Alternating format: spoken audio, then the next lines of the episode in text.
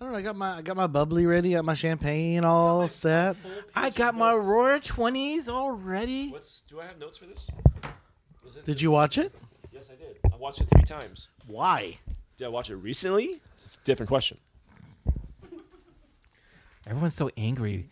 God, what's going on, everyone? We're about to review a shitty movie. Okay. good evening and welcome to Three and a Half Gentlemen, the podcast. Okay, slow down for one second. Whoa. Whoa, Whoa, whoa, whoa, minute. whoa, whoa, Today, all of a sudden, Jesus. You took I am snort- the host. You took a snort cocaine or what, man?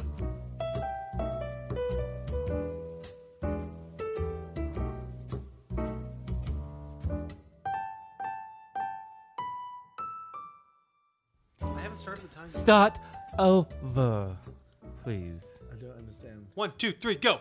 Good evening and welcome to Three and a Half Gentlemen, the podcast, where three of the four hosts provide a refined and intellectual analysis to movies from our private collections and one who tries desperately to keep up. Still not We'll let you correct. decide which host is which, but for now, my name is Sean, and with me, as always, are my co hosts, Jeremiah, What up, old sport? Eddie, Hey, old sport. and Brandon. Hello, Old Spice. With every review, we tell you how many drinks it takes to get through each movie selection. At the end of the podcast, we'll rate the movie based on a scale of 0 to 5. 0 is the perfect film you can watch stone cold sober, and 5 is a terrible movie that you must be blackout drunk on Dom Perignon to enjoy. Or drugs. In our addition to our review, we generally pair our selection with a cocktail that we hope will enhance the viewing experience. We invite you now to shake, stir, Stir. or mix the cocktail that we've chosen and settle in for what we hope will be an engaging review. Uh, with that, Brandon, what uh, do we have to continue our literary ties this evening? Old sport. Tonight, Old Sport, as we continue movies based on novels, Old Old Sport. Sport, we jump into a classic story that everyone had to or should have read in high school, Old Sport, named The Great Gatsby, written by the one, the only F. Scott Fitzgerald, Fitzgerald. Old Sport. Gatsby follows Midwest native Nick Carraway, played by the one, the only, unfortunately, uh, Jake not, not that there's better. more, um, but no, we wish that there was one Peter less. Parker. Tobey Maguire, who arrives in 1922 New York in search of the American dream. Nick, a would-be writer, moves in next door to millionaire Jay Gatsby, played by the handsomest eyes, Oh, if there was anyone to piercing, swoon over, it's Leo. beautiful, amazing. So one, I mean, one of my favorites is I mean not one of my one of my favorites is Leo, but my favorite favorite is Brad Pitt. And if they only did a movie together, Once upon a time in Hollywood. that's right. Once upon a time in my dreams, Once you upon mean? a time in my long ass movie. And he Continue. lives across the bay from his cousin Daisy, played by Carey Mulligan. Yeah. That's Yay. that's Marcus Mumford's wife, and I love Mumford and Sons, and I love Carey Mulligan. I love you. Uh, and her philandering husband Tom, played by Joel Edgerton. Thus, Nick Uncle becomes Owen. drawn into the captivating world of the wealthy and elite, and as he bears witness to their illusions and deceits, he pens a tale of impossible love, dreams, and tragedy. Eddie, take us through the cocktail. Thank God I don't have that part. Um, you butchered it, Brandon. As we mentioned with each sport, old sport, each sport, each movie. as we mentioned with each movie, we try to Old pair the tone, feel, and overall impact of the story of a cocktail. I can't even say this anymore. I don't. I don't like this part anymore. I don't. I don't want. it. Old sport. You can take over my my hosting. Come duties, on, old and I'll sport. take over As we mentioned with each movie, we try to pair the tone, feel, and overall impact of the story of a cocktail. Sometimes the drink will be referenced directly in the film, and other times the drink will be simply inspired by the film. Tonight, since Brandon. Brandon has taken the lead on this cocktail, Brandon has the drink. All right, old sport. Come on, I old was sport. thinking of bathtub gin, but instead we're going to be enjoying a bottle of champagne. There's no better, no classier way. I just up in here. Oh, you spelled it wrong. you got it right. Oh, I thought it was spelled champagne. Champagne. Uh, there might be an e in there. I'm not sure. I don't, I'm not a French Anyway, teacher. keep going. There is no better, no classier way than to celebrate a movie based on a novel so steeped in American literature. Is it not American? I would say that I didn't write that, and I would say, listen, guys, we're doing champagne because we're talking about rich people in the 1920s. Grab a cork, pop the shit out of it, watch out and duck, and by the way, champagne sneaks up on you as and we're learning jump quickly. into it. And if you guys are like me, add a little bit of fruit juice. I suggest mango nectar. Strawberries. It's amazing. We don't call it champagne. We instead we call it a mm. anybody Old Sport. To give you a little background on our selection process. Wine? called it an old sport. A wine cooler, like your favorite Oh drink? God, I love wine coolers. I just had a pina colada one from Seagram's, and it's amazing. to give you a little background on for this second season, we'll be reviewing movies that we, however tenuously, can link together by theme, actors, or subject. Again, we are trying to. Ever by actors? Yeah. If we had um Don't look at me. the very beginning. That source? Yeah. Which one? Again, we are trying to keep to our mandate and review movies that shape how stories have been told throughout time and even how they might be told on the future on screen. so We should have a Brian Cox grouping. grouping. It's been a while since I've had a It's Brian Cox. It's been a drop while. Favorite person is in. movies. Oh, Nickelback. He's left this shirt. No, no, that was a No, Nickelback. I slept, is it I slept? It's just we don't pronounce the S. So we won't be talking about the movie straight Or we- through. of Instead, we'll let our conversations flow naturally. that said, we'll be touching on different film aspects, including plot, characters, direction, director of photography, and anything else that might come up. Like cinematography? director of photography. I can't say it. Old sport. Old sport. All right, let's uh So can we just add that cinematographically, uh, Baz Luhrmann is an acquired taste. He is, but I I, I No. appreciate it. No, he he is. I mean, if you look at all of his movies, they're so stylistically the same, right? Frenetic uh, camera movement, crazy editing, fast. You can't even keep your eyes on it. It's so movie, or I'm sorry, it's so uh, music video ish, right? It is a music video, like you're on drugs. One hundred percent. Now, now, Sean, you mentioned to me a couple times uh, how you think this this movie could have been good, and that is to turn it into a Well, the musical. first okay, first Could of all, good. in order to make this movie good, the first thing you do is just burn down everything that started it. All the the the script, the the the themes, just get them all down. But I think that it could have been better as a musical in Baz Luhrmann's uh, style. right? Style. He, he does it great. Moulin Rouge. Yeah, Jer, right? And I you could have Moulin Rouge is taken fantastic. and you could have 20 minutes, taken only great. saw the first 20 minutes of it. You could have taken great 20 songs, 20, 30 songs, and really done something special with it. It what happened was, it, to me, it was all choreographed to be set up to be a musical, and then there was just no payoff. And it was like every five minutes, it was like, oh, they gonna s- is it- no, it is. It made, it made actually great money though because I feel like you had the, the you had the leading actor Leo, Well, Leonardo, yeah. and then you had Tobey Maguire, and then you had. What the had fuck has he been? I don't know, but all of a sudden, I mean, it made three hundred. Box office was three hundred fifty three point six million. yeah, I did- I, I'm not arguing about the. Uh, Seven point seven out of The ten out take. of Internet Movie Database, but forty eight in Rotten Tomatoes. But we're, we're talking. Yeah, I mean, it's rotten, and All- I all of a think sudden now we're talking. I wasn't talking about finances. I'm talking about quality of the film. Um, no, I, I think I think it's something that um, it's a mo- I'm sorry, it's a story that we've all heard about. We've all maybe read it. You should have read it in high school. Um, I mean, I, I know uh, I talk about this a little bit, but I, I'm a high school English teacher. I, I teach American literature. Um, I teach The Great Gatsby. The Great Gatsby is my second favorite book of all time. I love it, love it, love it, love it, love it, love it, love it.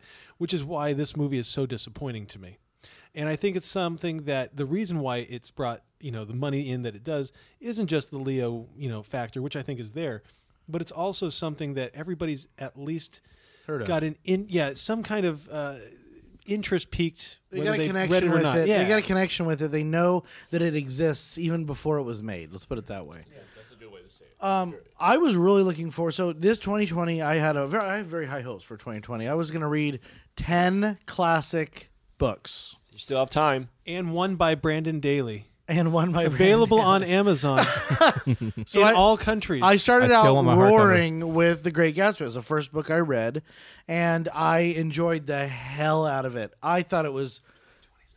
2020 is not done yet. It was fantastic. It was still have great. five I months of really, being quarantined, I really, so you have I, re- time. I really loved it, and I've I've actually read four books since then. So I've, I'm about it's June, so it's, yeah, five books. I'm not I'm not We're that in, we're bad. in August now.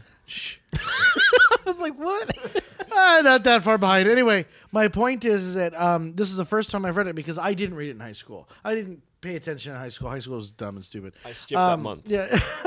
I Uh, so this was the first time. I, I, I had read the book, and I was so excited to watch this movie because I thought finally with you know with Leo and all these good actors that it would be something special, and it wasn't. I was really hoping for so much for this because, right, Leonardo DiCaprio. You know, it's like this is our very first movie, by the way, in this podcast that we're doing a Leo uh, Leo DiCaprio movie, and I'm like, shit.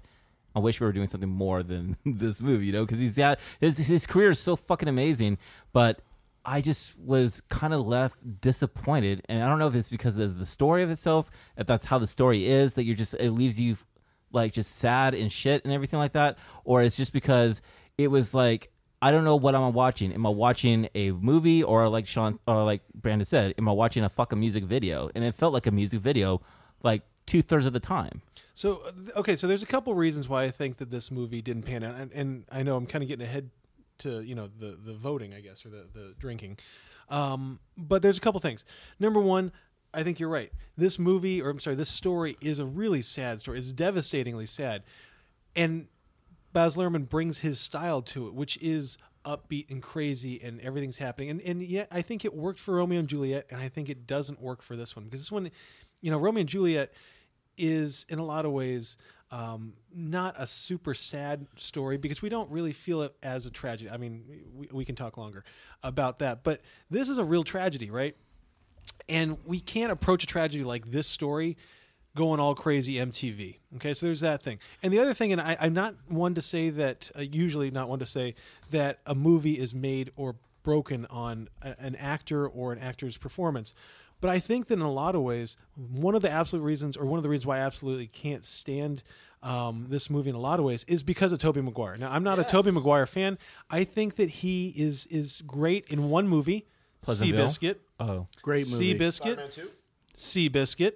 Uh, but I think that Tobey Maguire is is a bad actor. I do. I have no problem saying that, Tobey. I'm sorry, but I think he he he takes the kind of the the role of of Nick, and Nick is kind of this meek and mild person. So I guess Tobey works on paper, but on screen, I think that Tobey detracts from everything we see. You're so right about that because that was like one of the flaws. I was like, who would have been better cast in that role? I'm trying to figure out who would have been a better cast, like Joseph. Uh, you know, Joseph Gordon-Levitt could have you know? been- no. So like, okay, so so Nick is Nick is this he's this completely wide-eyed, uh, doe-eyed guy who's out of his element. So like I said, on paper, Oh, like an I think that, yeah, Anton- Tom Holland. I mean, just just from a Yeah. Okay, just from just just Tom someone Holland's a little bit young, but yeah, too young, but innocent and sweet.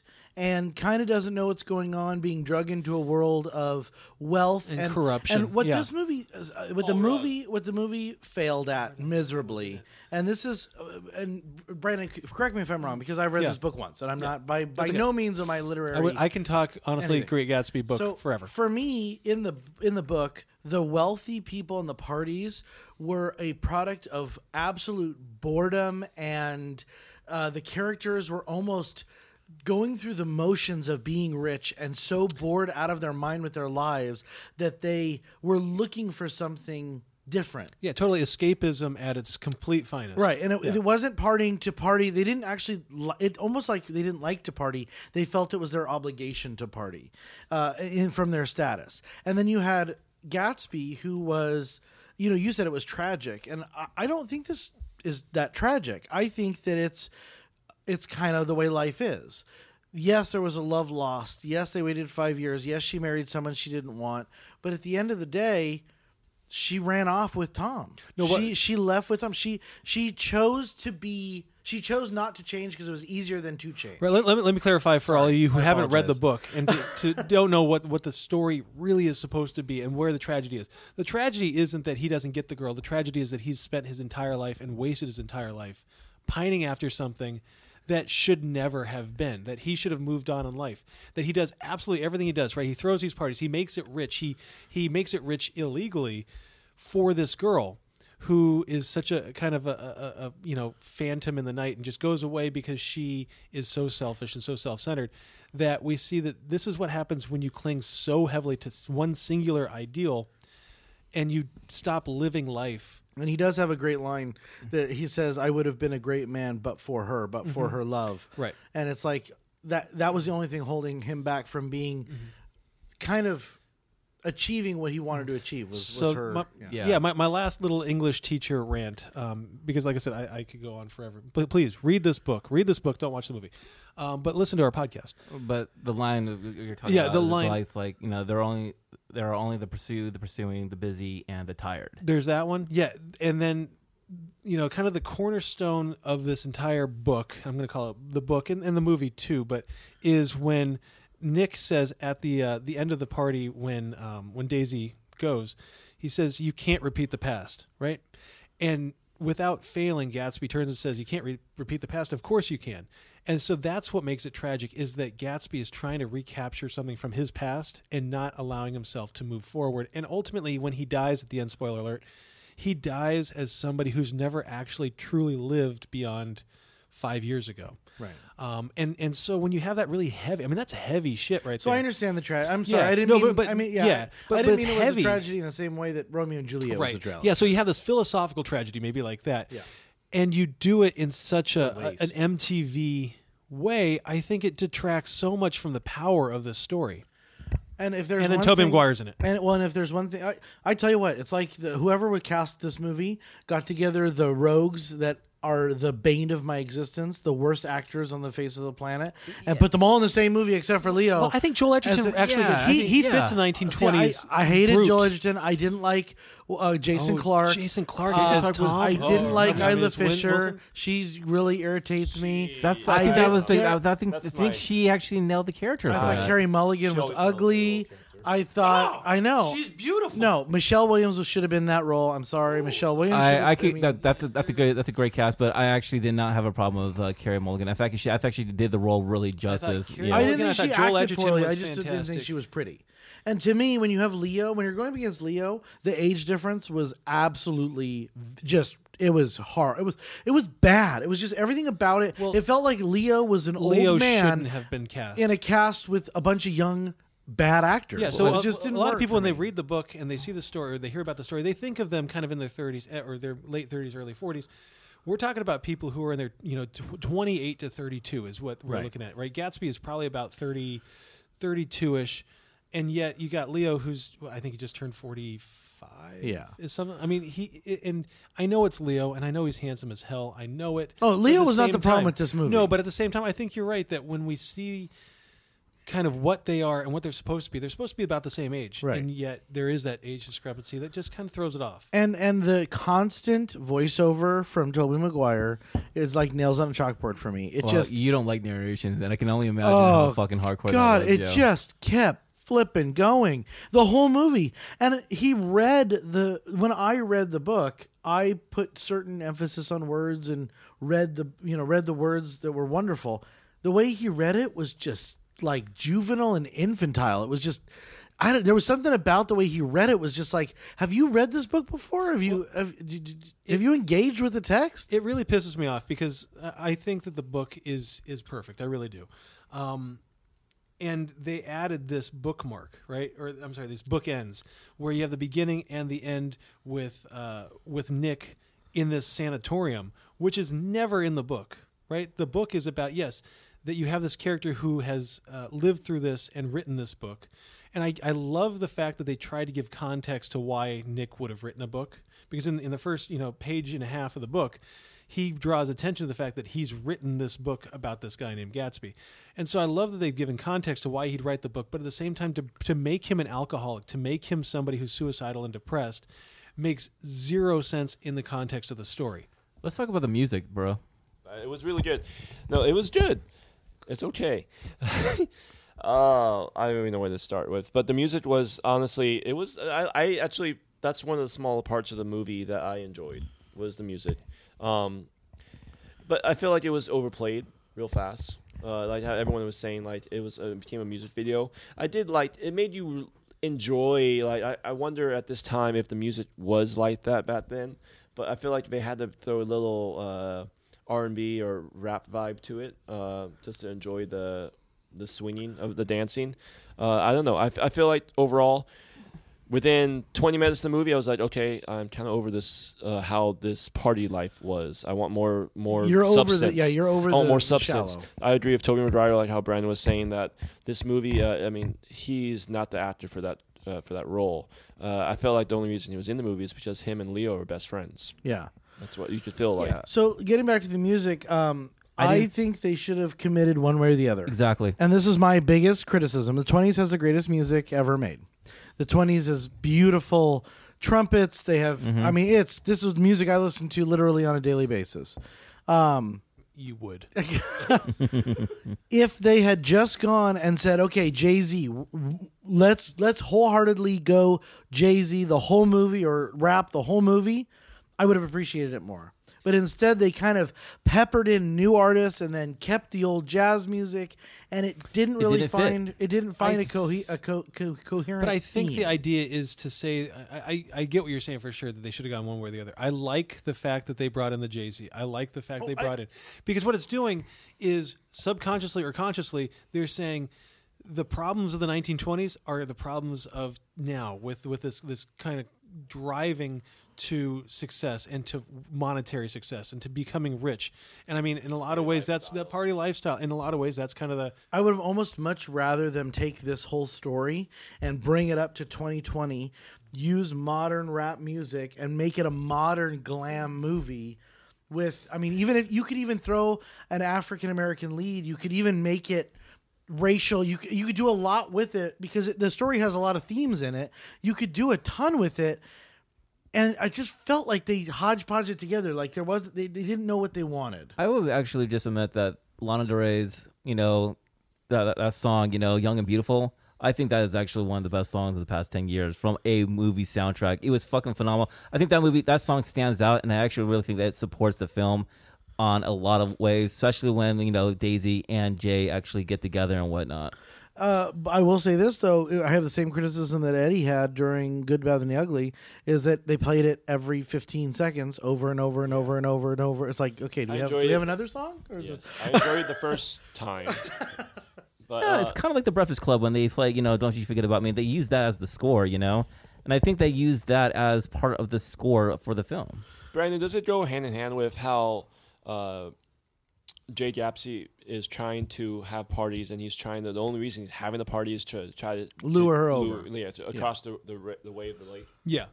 Yeah, so I, I think I think the disconnect of the movie is in the outlook from the book is in the outlook of the characters. He was partying to try and lure Daisy over. Daisy and her club were just they were so vapid. They were so into themselves and into their lifestyle that they just couldn't I don't know. How do you explain it, Brandon? Cuz it's almost like they were they were so caught up with how rich they were and how much of a status they were that they wanted to It's their lifestyle that was just so about. Yeah, we, I mean, it, we need to think kind of of the historical context of this, right? This is during Prohibition when uh, alcohol is illegal, um, even though you know alcohol was flourishing and being sold, uh, you know, behind counters, which is how Gatsby made his his millions. And so you have this, you know, I mean, like we're looking historically, we have this this post World War time where everybody's like, the world's perfect, and so we're just going to literally just drink away. Women were coming into um, you know their own rights, and you had uh, suffrage going, and, and you, You had also had, like, a sexual awakening, and the yeah. sexual awakening, and you had women who were dancing, which God, you didn't dance like they danced, right? You didn't dance the Charleston because that's so sexual, and so you had all these different things, and you had this outlet with the parties, and the parties were just this way of saying, "Fuck all responsibility." I'm going to go and I'm going to lose myself for a Saturday night. And in a lot of ways, I, I think that you hit it on the head um, with these with these uber rich and in their parties. It, they've got nothing. They're doing nothing. One of the one of the best ways to see it, and one of the ways that I think that it, the movie does beautifully, is our introduction to Daisy, to Daisy and Jordan. Um, and if you see the 1970s version with Robert Redford, they do the same thing, even though Mia Farrow is terrible in that movie. Um, but you know Fitzgerald, she or he he describes it the same way that you get these two women who are just lounging on this couch and they're so bored that they can't even stand up. Right? They just they're just they're just like there's no reason to live. Well, they're like so Jordan, rich. Jordan, the professional golfer, makes a comment. You know, I've been sitting here longer than I can remember.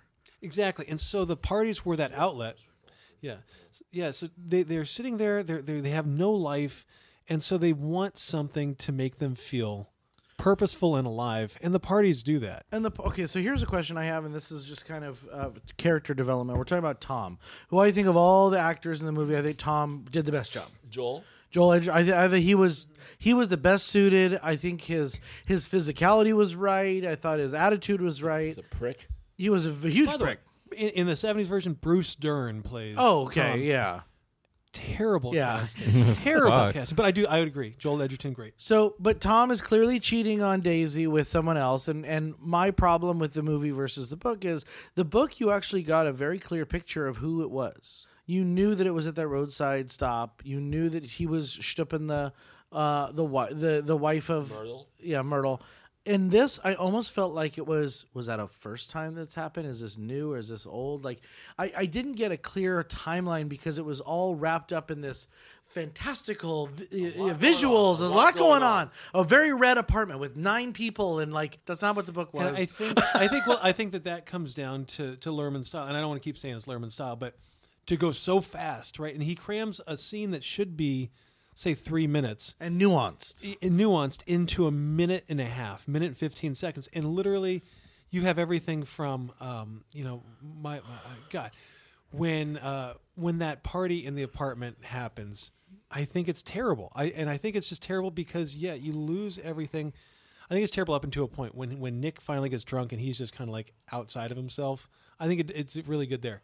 But you're right. It's it's so unclear exactly what's happening because it's happening so fast and you have so many cuts and you have so many uh, so much camera movement. It's just neurotic. Well, and I knew that Jason Clarke was going to kill Gatsby, right? So you knew you- the whole. I mean, if you've read the book, you know that the um, what was his name in the George. George. And for for me, it's like we met him briefly once, maybe once. Well, and that's the problem is is in the the story itself the book he's known george wilson oh wait gatsby No, no, Tom. tom yeah he knows he's known george uh, wilson a long time And they have had a lot of interactions, and they stop and have drinks together and the two, yeah. businesses. And there's a relationship there, and you kn- you then. I mean, they didn't even talk about it on screen. The fact that Tom said, "Oh, it was the yellow car." Well, that's Gatsby's car. He he br- he actually Tom put the pieces together that allowed what's his name george to go kill Gatsby. He actually did that to George when he actually took him to the side and actually kind of plant the seed regarding to, hey, you know, this was him. This was, was his yellow card. I guess it was so rushed. I did, and there was no relationship previously. I didn't know how long they'd known each other. that's that again. That's Baz's situation of like you know trying to cram so many things that are happening on. We're you know, getting lost into the whole like lifestyle. He's form the- over yeah. substance. He's he's visuals over story, and I think that's I, I think it's true. I think he's visuals over story every time. Let's talk about the first time you actually see Leonardo DiCaprio in that party. You know where he actually His comes eyes. in. Oh, I mean, uh, uh, for what it When you works. first saw him, that it was like it was like okay, like it's you the enjoyed meme of it. all memes right there when Yeah. you see that man and it, seriously that's when you're like fuck that is a movie fucking star right there I, I definitely agree. I wish uh, Tobey Maguire was not the part because you know in the, it would have been so cool to see like JGL in there. Yeah. I uh, even think he would have been a little too. Um, Just somebody who was less. I understand what you're saying. Yeah, just somebody who was a little bit less. I don't know something about the voice. I don't know why, but it was just like, as soon as you saw Leo. And how he just turns around and he just gives you that like little wine. I don't know what that what the, that glass It's a was. coupe. It's called a coupe. I was gonna say I knew you knew it. Champagne coupe. Same Yes. thing we're drinking out of right now. Yes. but uh, it was just like you got the like oh, you, it's like you've been longing for. It's like where the hell is this Gatsby guy? It's like where he's over there, he's over there, he's over there. Where, where when he's gonna come up? And you finally see him, and it's just like oh, this is. It, it was a that first party I enjoyed watching, and after that I got really lost. It was like okay, well, it's not calming down. Like it's just it's twenty four seven. Just go go go go go go. But I Okay, so think- here's here's Go, some go, go, go, go, go, alternative- nonstop alternative castings for a Nick that I think this is based on people bitching, right? Wes Bentley, I think he would have been fantastic. Joseph Gordon, Yes. yeah, jo- he's because he's subtle and and soft. Uh, Joseph Gordon-Levitt, I'm not a huge fan. I'm of. a huge fan of Ryan that. Gosling would have been great. I thought he, I think it would have been great as the lead yes. yeah, He uh, Ryan Gosling good could have gone either way. Yeah. Yes. because he can play down and he could play up. exactly Um, it's just to me, Leo was not the problem. Leo, the first time you see Leo was Leo, fantastic. is you you he embodies Gatsby, and all I could think that about is meme is is such a perfect introduction to him. Yeah. with uh, fireworks exploding in the. ba- It's perfect. It would have been cool to see Leo as Tom. and who would have been Gats. Ryan Uh, Gosling Ryan. Gosling. Brad Pitt, Ryan Gosling. Ryan Gosling. who are you yeah, we've been seeing Ryan Gosling dude Yeah, he, he's taking pictures over here. Anyway, Uh, but I mean, So- like, and, and then, it- it's it, and it's just funny though. It's like it wasn't believable because it's like okay, this uh, Tobey Maguire lives right next door with a little tiny house with a little cottage. now does that happen in the book Yeah, yeah, yeah. Are they in the Is it the little Hamptons? college- It So they're- almost- no, gets the, so- the vibe of the so Hamptons. They're in it's- Long Island. They're in Long Island, so they're um. right before the Great Depression, it felt like. I don't know why. It's, I uh, kept yeah, feeling like it was right before. It's, yeah, it's the big boom right it was, before 20 the. it was like uh, the 20 was- 1922, but the Depression was like the 20, 1928, does, 1929. does this take from 1922 to 1926? 1920, yeah, 1928. So this actually takes place over a couple months. Oh, in a couple months? Mm-hmm. That's it? From him meeting Gatsby to Gatsby dying, it takes place, A summer. Yeah, summer. So probably two months. Oh shit! But the the movie or the the movie kind of stretched it out. I, I was reading that it was anyway. It doesn't matter. My problem. Now I can't, can't keep saying that because uh, there was part of this parts of this movie that I really appreciated. Like I really liked. Uh, I was I was we were about thirty seven minutes in. We had just met Gatsby, and I called Yeah. Brandon and I said, I don't know if I can watch this movie anymore. Like I, I- it's literally every time Tobey Maguire has a voiceover, it makes me want to turn it off. Uh, I was having the same situation with the, how the camera. Like I know, like you don't like motion camera, fucking. You oh, know, see, yeah, yeah, that yeah. didn't bother me. But it, it does bother me when there's like just cuts, edits, edits, edits, edits, you know, and So just I- like that. yeah. And I get it, like okay, shit, it is the fucking party of the parties, you know. It's a lifestyle. I just wish it was kind of like just brought down just a little bit to actually focus on the characters and what you know instead of like the surroundings around them. See, and I think if if the movie was more like the second half than the first half all the way through, I think you'd have had a better movie. Because the relationship between Daisy and Gatsby, I think was very well developed. I so think sad. that part. What do you think, Brandon? I mean, I think that portion of the of the movie it, it hit a thread for me. So I'm going to sound like a broken, broken record. So I think of the movie Australia, right? And if you've seen Australia, it's a long movie, and it's really in a lot of ways two different movies. You've got this neurotic, crazy, fast cutting Baz Luhrmann beginning where things are just happening and you're like what the hell? How much speed is this dude do on right now? And then all of a sudden halfway through the, the movie it becomes this slow people story and you're like oh this is really really good right? That's what he does is he starts off like Usain Bolt out of the gate. Yeah. and then all of a sudden he he finishes with kind of this weird beautiful ballet of characters. He does the same thing here right? As soon as gatsby and daisy meet the movie slows down we get to know the characters and all of a sudden it's like oh this is what i want to see this is this this people story And when that you we want when you start to peel back the layers of Gatsby, even in the first meeting between him and Daisy, you start like at, at Nick Carraway's Nick Carraway's cottage.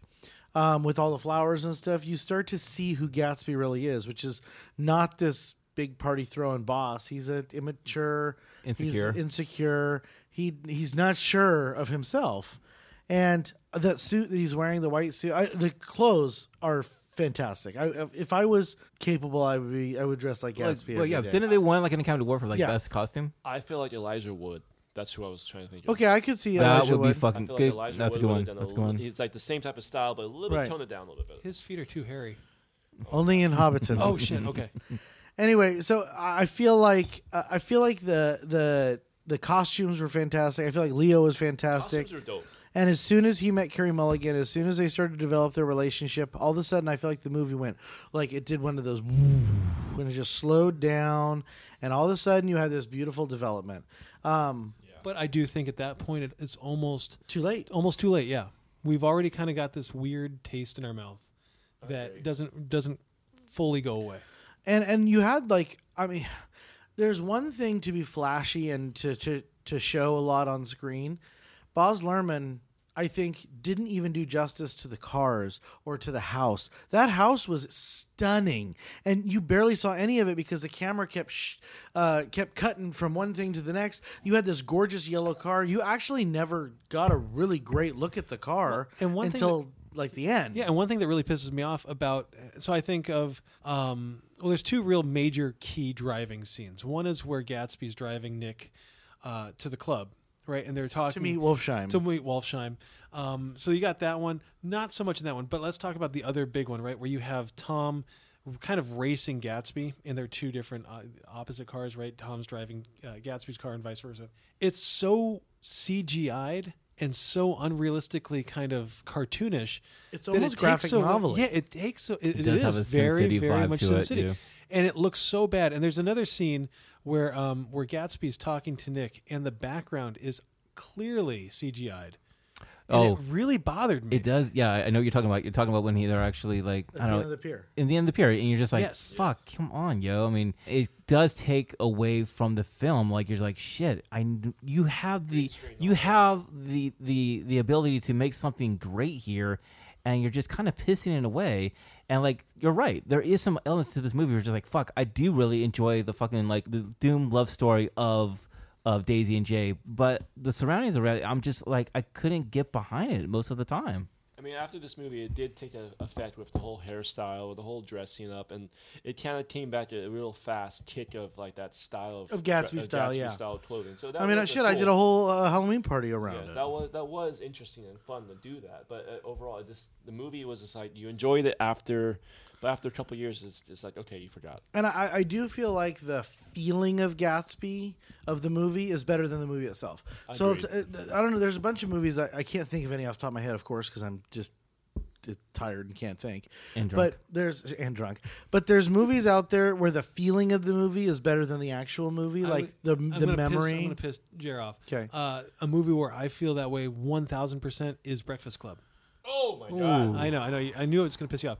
But to me, I love thinking about that movie, and I love saying that I love the movie. But then when I watch it, I'm like, oh, I don't really care about it as much as I want to. I'll, I'll, I'll do with it. It's kind of like the, the movie that we reviewed earlier this season, Breakfast at Tiffany's. I feel like people Mm-hmm. seriously think, oh, I love Breakfast at Tiffany's, but I don't think people actually Watched watch all it. of it. You Yeah. know, They watched it you know. the con- it's the concept Yeah. over over the The actuality. qual- yeah, yeah. Not even quality, but yeah. But it's it's the same thing. I think I think a lot of people uh, now that I think about it, with like 300, I think it's No, cool. no, no, no, no, no, no, no, no, no, no, hold on. or Point uh, Break. no, hold on. Okay. It's cooler It- to have the poster on your wall in college than to actually get in there and watch the movie and and, and understand what's the you know what's going on. I have to agree with you with Point Break. I love fucking Point Break. Eddie loves fucking Point Break. We will fucking take it to the graves. But I do. love Point Break. But but no, I I honestly believe that there's people that go, I love Point Break, just to say that I love Point Break. Right. because it's popular. It's because yeah, you just want to fit in and, and I was one of those people with The Godfather. Like I, Godfather sucks compared to the Point Bla- Break. yeah, you're full of shit. Point Blank. Godfather I'm is so tired. I'm so tired. Godfather, but the Godfather, I thought, you know, oh, you know, it's cool to like the Godfather and to like Casino and to like all these gangster movies. fucking hate and then I actually fucking watched them and I was like, oh shit, this movie's really good. Like, it's a, there's there's the opposite there. I feel like. All right, so uh, as we kind of go uh, through the story, we've got Tom and um, we haven't really caught up on plot at all. We've got Tom and Daisy and Jordan, and they're on one side of the island. And you've got Nick and uh, Gatsby on the other side of the island, and you've basically got this forced introduction where um, Gatsby wants to be introduced or reintroduced to Daisy. Uh, they get reintroduced. They start a love affair, and as that kind of percolates, you've got kind of a, a, a, a character in Tom that is getting more and more frustrated with uh, their not, relationship. not not being the winner. I mean, Right. that's all Tom cares about, right? He he honestly, in the big scheme of thing, yeah, he doesn't care that Daisy's even cheating on him, except for the fact that it shows that he's weak or that what I- he's he- he's not good enough to to have her. What what I thought was what what I thought was interesting too is that he was in, and Daisy were doing exactly the same thing to each other. They were both cheating with another partner, and Tom's was visceral and uh, tawdry and with the you know roadside uh, help, and Daisy's was real love, true real love. Well, I think it's real love on Gatsby's part, and I don't think it's real love on Daisy. And this is one of the most debated things: is is Daisy a decent person, No, or is she somebody fuck wrapped no. up? She's a shit. She is a shit. I would argue that. I do no. argue that. Uh, I, I every time I read it, which is every year, I, I get mad at her. And, and but, I but understand that- she's not. But she's not in for love. But I understand then She's in why for the Tom, escape. Why they put Tom in the sanitarium or why they, they gave Tom that, or I'm sorry, Nick that problem, is because he's the one who should have and could have proved to Gatsby the truth, and he didn't. It was up to him, and he failed. I feel like not not in reality, but in his mind. uh, it was kind of also a little annoying with uh with Jay's character, or I'm sorry, Leo's character Jay, always trying to like make Daisy like go, yeah, just say it, just you you know you know you're gonna be with me, you're gonna be with me, you're gonna be with me, you know, trying to persuade her to come over to his side, and to the point where you know it's just like fuck, don't you fucking see like this person is so unpredictable that you don't know what you're going for. Almost felt like it was rushed too. I don't know why. Just like little, like the scenes that they, like I think you, uh, Sean, you said it, or Brandon, you might have said it, but like the scenes that they could have drawn out a little bit more and actually uh, character growth, they like rushed areas. I was like, okay, well, I feel like we're rushing certain scenes, and compared to the other scenes, are like, okay, well, we're just going straight back to a party. Sin City feel like with these these uh, scenes almost and CGI all over the place, green screens. And it was just a little bit too much of a, a, a Yeah. green screen. Yeah, scene. how does a two-hour plus movie feel rushed? Like, real? I mean, honestly, It's a how, how, long how- movie, yeah. How, how do how do you do that? Like, how do you fail that hard? Like, that's that's pretty miserable. So, so some fun facts uh, slash a fun fact that I've, I've come across, because uh, this is something that I've been uh, I, I, I give from my students is okay. So, if you look at it, the history of Daisy and Gatsby and their relationship, right? She was in love with him, but ultimately she couldn't love him because he, was wasn't he wasn't rich. Um, you know, and, and so many people get this wrong. So I'm going to help all of you who are going to study for your high school class. I'm boring you, sorry, Sean. He wasn't rich. He was rich, but he wasn't wealthy. Well, he, he wasn't even that. No, he, he was he was rich. poor, poor. He was poor, poor. And so in uh, everybody thinks that Daisy says the line "rich girls don't marry poor boys" in the book. That's actually written for the '70s f- film version, right? That that's the movie says that, but not the book. But ultimately, that's what it comes down to. And then right after that, we get word that um, that Tom gave Daisy uh, a necklace worth three hundred fifty thousand dollars. And so I did a little bit of calculating with my mathematical skills slash Google. Uh, and right now, anybody want to take a guess of, of what three hundred fifty thousand dollars in nineteen twenty two would or nineteen twenties would be? 17 minutes. Four. Three point five four. It would be five million three hundred and seventy thousand dollars, which in the movie and in the book, but in the movie they really show her she destroys the necklace. I mean, there's that angst in her in that moment, but ultimately, I mean, what do you, what is it that you? Th- how, why does she? I think she is fickle.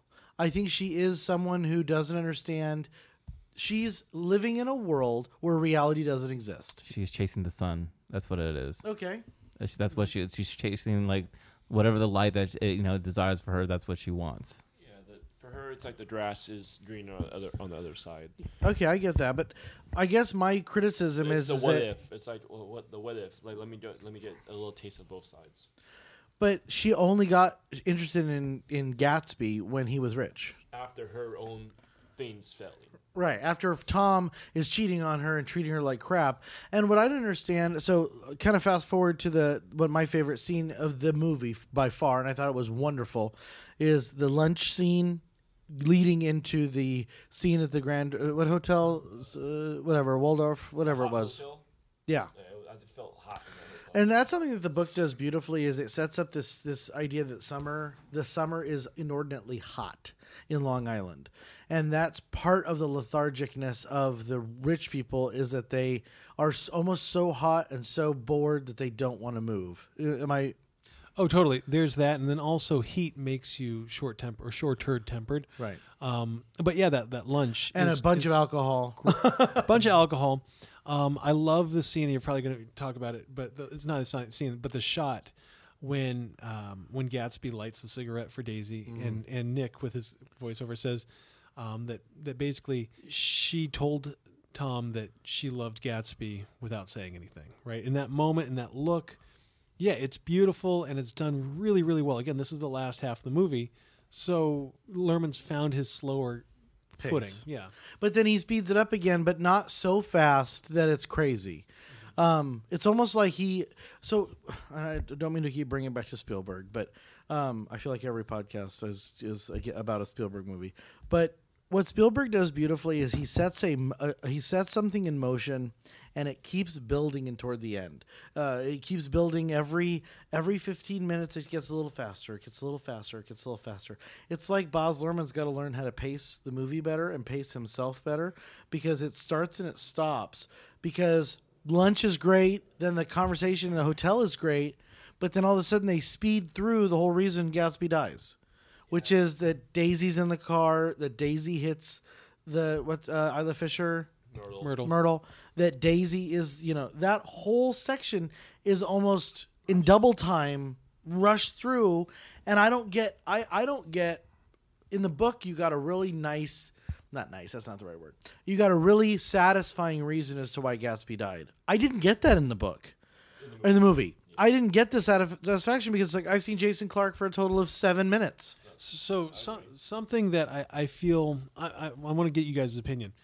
So in the book, right, for chapters and chapters, really honestly for the entire book, Gatsby's a mystery. Nobody knows anything about Gatsby. They do it a little bit in the movie with like he, he's second cousin, cousin to the Thirty-seven cousin, minutes. right? Where we don't really know who the hell Gatsby is. He's just this elusive mystery character. He's almost always in the shadows. We don't really even know. Um, a lot of times, we don't even know if he's really real or if he's just a figment of people's imagination. He's so mysterious. To me, I felt like we lost that in the movie, that he was so humanized. And I think it's because it's Leo.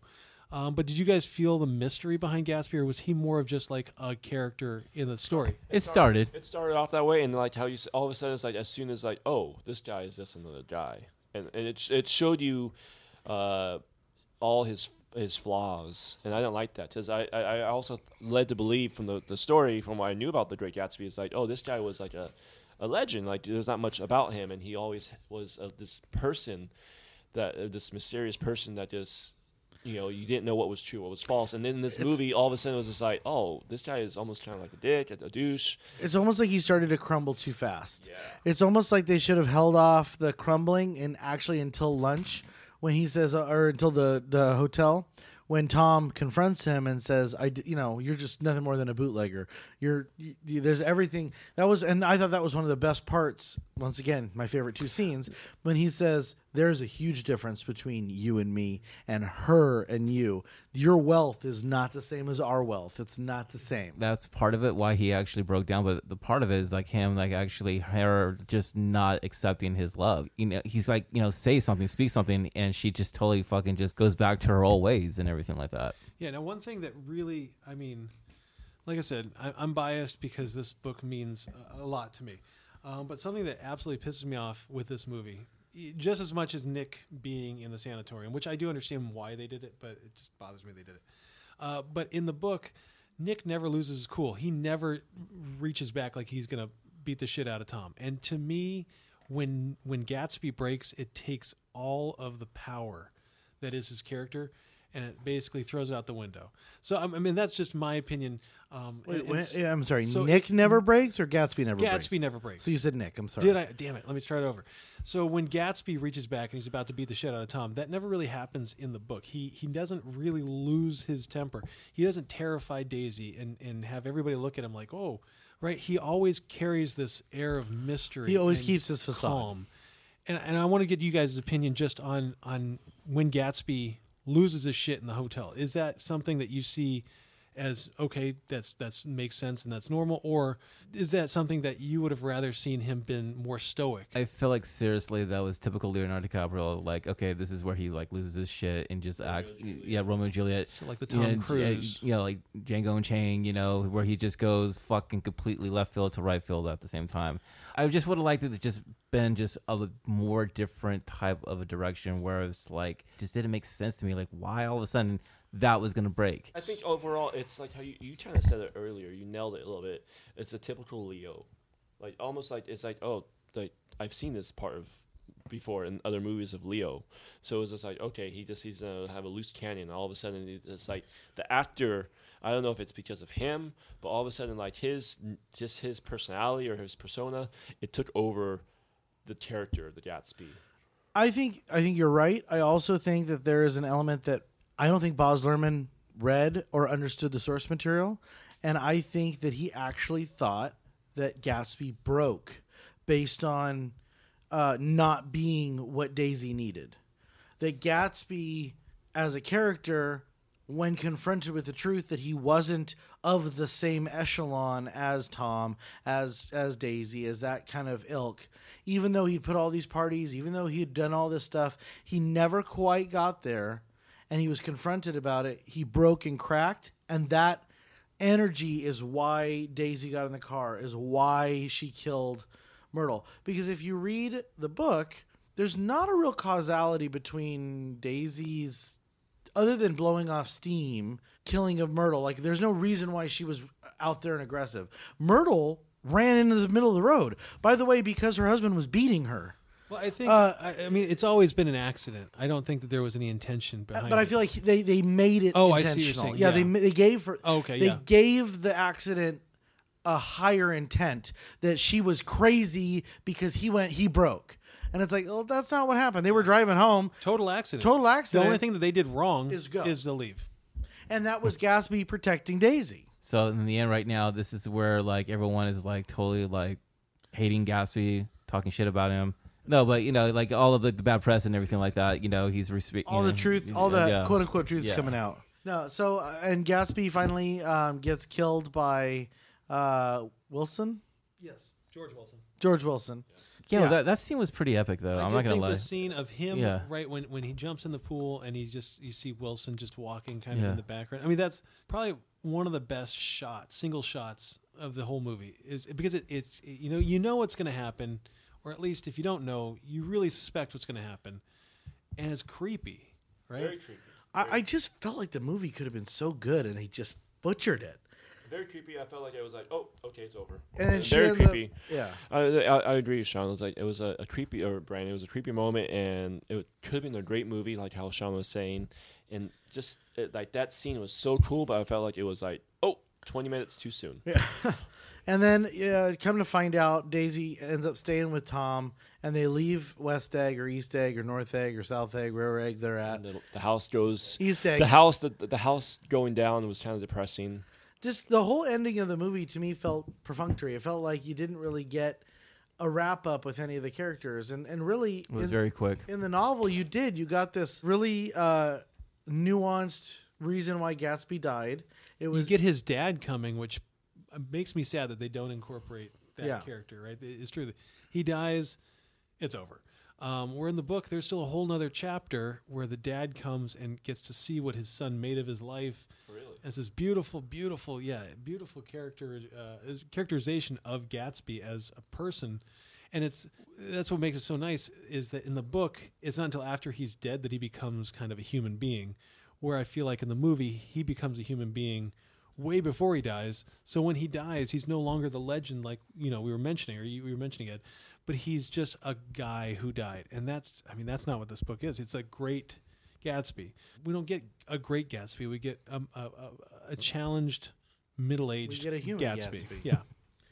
A little immature Gatsby, too. Pre immature or immature? We do either. Immature. That brings us to the end of our review. Now maybe a it's little time. prematurely. and now it's time for the podcast where each of the hosts provides their score on our scale zero to five. Eddie, can you take us through our scale, please? Yes, I can. All right. Zero, the perfect movie. Don't need shit to enjoy it. One, a feel good first cocktail. Two, a happy buzz. Three, you're gonna Uber or lifting home. Four, a rough morning watch of shame. Five, you black out, shit face, spring break drunk. All right, gentlemen, let's start with Jeremiah. So this was my first time seeing The Great Gatsby. Uh, I didn't see it when it was all hyped up in 2013 and everything. Did it? Nope, didn't care for it too much. um, this movie really takes you to this uncertain reality lifestyle, how people can lose themselves and everything like that. And I not really about seeing something like that. I mean, people like staring at the sun, chasing the sun. I think the cast was not that bad actually. I think Leo was Leo. Um, the clothes, the visuals, the style, the sets, you know, was on point. But I'm not really a Baz fan. You know, I'm not really about his style of when he does his films. Like it feels like you're on a fucking acid trip sometimes, most of the time. The problem is, is that this movie felt like a music video. It felt like it was trying to be on this MTV vibe type, and I didn't want that. I was expecting something more. I don't know. Maybe just something more classy, I guess. You know, I was hoping that something more be more about the 20s and things like that. Uh, I'm more excited to actually read the novel more than anything to see this movie again. So to me, this is a, a three drink. This is a Uber lifting home with uh, a little extra shot. So it's a three point five for me. All right, uh, Eddie, who's next? Let's go myself. why are you lo- Why are you looking at me that way? All right, so this is a story of a pretty much of a man whose his quest leads him from poverty to wealth and into the arms of his beloved, and then eventually to death. Did you write this? I liked it. Yes, I oh, did. good for you. Yeah, I did it. Uh, but but uh, Champagne. yeah, but um, there's so many different scenes I, I there's parts of this movie I really enjoyed and like there was there was almost I really felt like like how Jeremiah was saying uh, it was like leaning towards of a music video so almost felt like it was a musical and that kind of made sense with how uh, I guess Moulin Rouge and uh, everything was of like it was like pick a, pick your lane and stay with it. Um, it was a little bit of Sin City vibe as well, like this weird vibe of everything's just super fast. And I wish it would uh, slow down and become more of just a regular classical, uh, just a, more of a, more of a, a classic movie vibe to this to this great novel. Um, I I do look forward to reading this book again. Uh, I just don't look forward to watching this movie again. uh, um, this is one of those movies, though. I do recommend you at least you have to watch at least once, but that's all it's going to take. You watch it once, and you t- only because you have to see the, the best side of how great the book is. I think it makes you realize how great the book is once you watch the movie. Uh, personally, I don't know. Uh, that's how I feel. So I'm going to give this uh, a four. Personally, I'm going to rough more watch of shame. All right. Uh, Sean, Uh, I I haven't really been shy about how I felt about the movie the whole time. Um, I think that it it I, I, I tried to separate it because I I read Jurassic I started Jurassic Park. I'm about halfway through it. Um, That's a book. yeah, and and th- that vastly difference differs from the movie. Um, but to me, the the the movie doesn't affect the book at all. It doesn't change the meaning of the book. To here, it's almost like the, the main characters, even the director, all but Leo didn't read the source material, didn't understand what the characters were supposed to do. It's almost like they said, "Hey, let's make a really fun '20s movie." Oh, and by the way, it's like Romeo and Juliet, and the guy dies at the end. And I'm like, well, you didn't even do that one good. Like, I mean, if you look at Romeo and Juliet, okay, so per, this just hit my head. Romeo and Juliet, Leo and Claire Danes. Claire Danes, Danes, totally reimagining of Leonardo of of of Romeo and Juliet. Fantastic, great. If this was a totally reimagined version of Great Gatsby, I'm in. I'm on board. If you change it, I'm on board. If you, like I said, if you make it, um, I think you could have made it racial. I think you could have brought in an African American into a highfalutin. Um, uh, New York. I think it would the, the racial tension. I think it would have been a really interesting story. They didn't. They just tried to make a remake of the 1974 movie. They didn't understand the themes. They didn't understand how deep the characters were, and they tried to make it pretty by making the parties really big and with fireworks. And to me, it's it's. I, I don't mean to to be negative about the millennial generation, but it almost is like was, they're trying to appeal to millennials. It was form over substance. Who cares what the characters are thinking or the logic or it was all about how the movies and the bright colors made you feel. And the yeah, the dancing. It's just. Uh, it just didn't strike. It didn't strike a chord for me in any way, shape, or Fuck. form.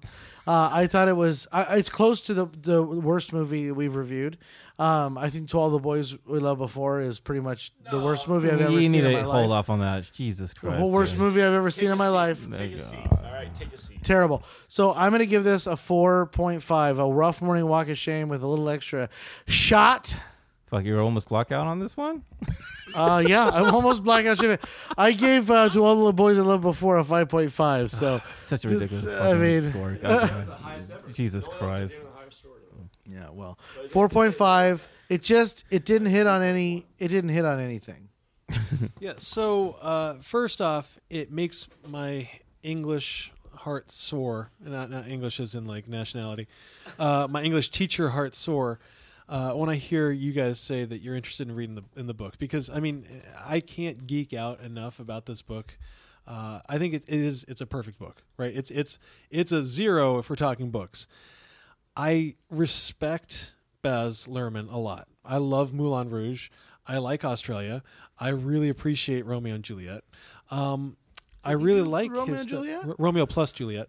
Um, to be fair, but one of the things that I, I, just it bothers me is when uh, you take something perfect and you create flaws to make it unperfect. And I feel that's what Baz Luhrmann did. Whether we want to say that he didn't know the source material, I think that that's definitely a good argument. Or if it's that he was trying to do too much with it, I think that might be something too. Uh, I think he was trying to create kind of a uh, a metaphor in not really a metaphor, an equal sign really between 1920s American culture and 2000 teens culture. I think he tried to do it. I think he just didn't succeed. And you know, sometimes you try and it doesn't work, but you can applaud the, the trial. And I want to do that. I want to do that so badly. But when you take something that's precious to me, Oh shit, he did. No, it's personal. No, it's personal. it personal. becomes so goddamn personal. And no, I don't think it's a five movie. Um, but I do think that this is a movie that has so many flaws that when I really look at it and analyze it, it makes me angrier and angrier. And we're sitting here, the, I'm sitting here the last 52 minutes or however long we've been doing this, and I'm pissed because I just you take my more. baby and then you go and say, Your baby's not pretty. I didn't know he did Romeo plus Juliet. He did. I really love that movie. he did. Baz Luhrmann's amazing. Um, no, and so I'm going to go ahead and, and say it's a four. I, I appreciate what he tried to do, so that's why it's not a five. But ultimately, I want in my heart to give it a five because you took my baby and you ruined her. Um, well, you didn't ruin her did, because she's yes, still you did. beautiful. Um, I get to go and, and read and teach uh, and talk about this book every year, and that's uh, something I love. But guess what? I'm not going to be doing each and every year. Appreciating this movie. All right, so get off your high horse. go for it. Uh, when we combine the scores, Eddie, and divide by four, what does Great Gatsby earn? A four. Whoa, whoa, whoa, whoa. Do that again. A four. A four? yep. Ladies and gentlemen, we have our first four on our list. So it's our worst movie. This is hands down the worst movie of our list. Guess what? I feel so bad. Bill too. This- It's Lebowski Leo. Is not the worst movie anymore. You're lying.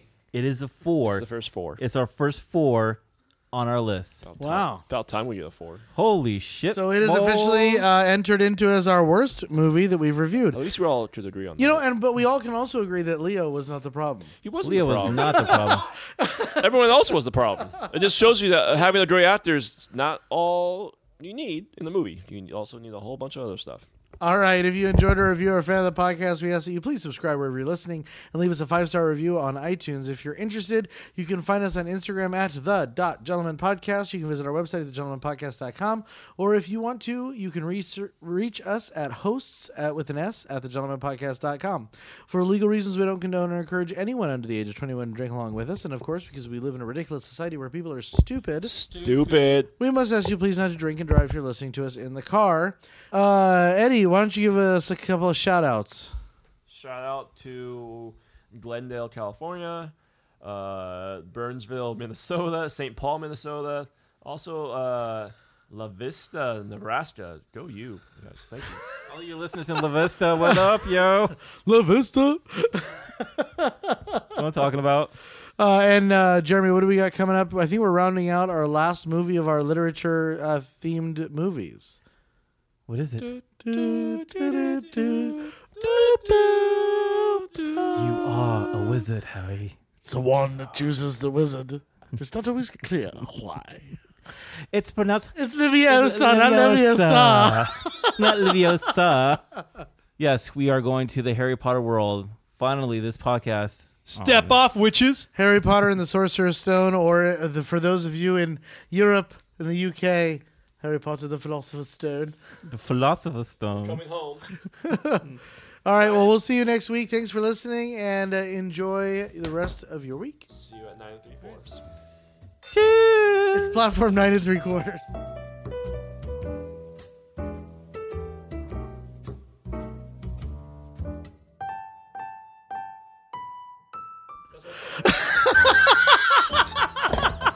Oh! Oh! Our worst one.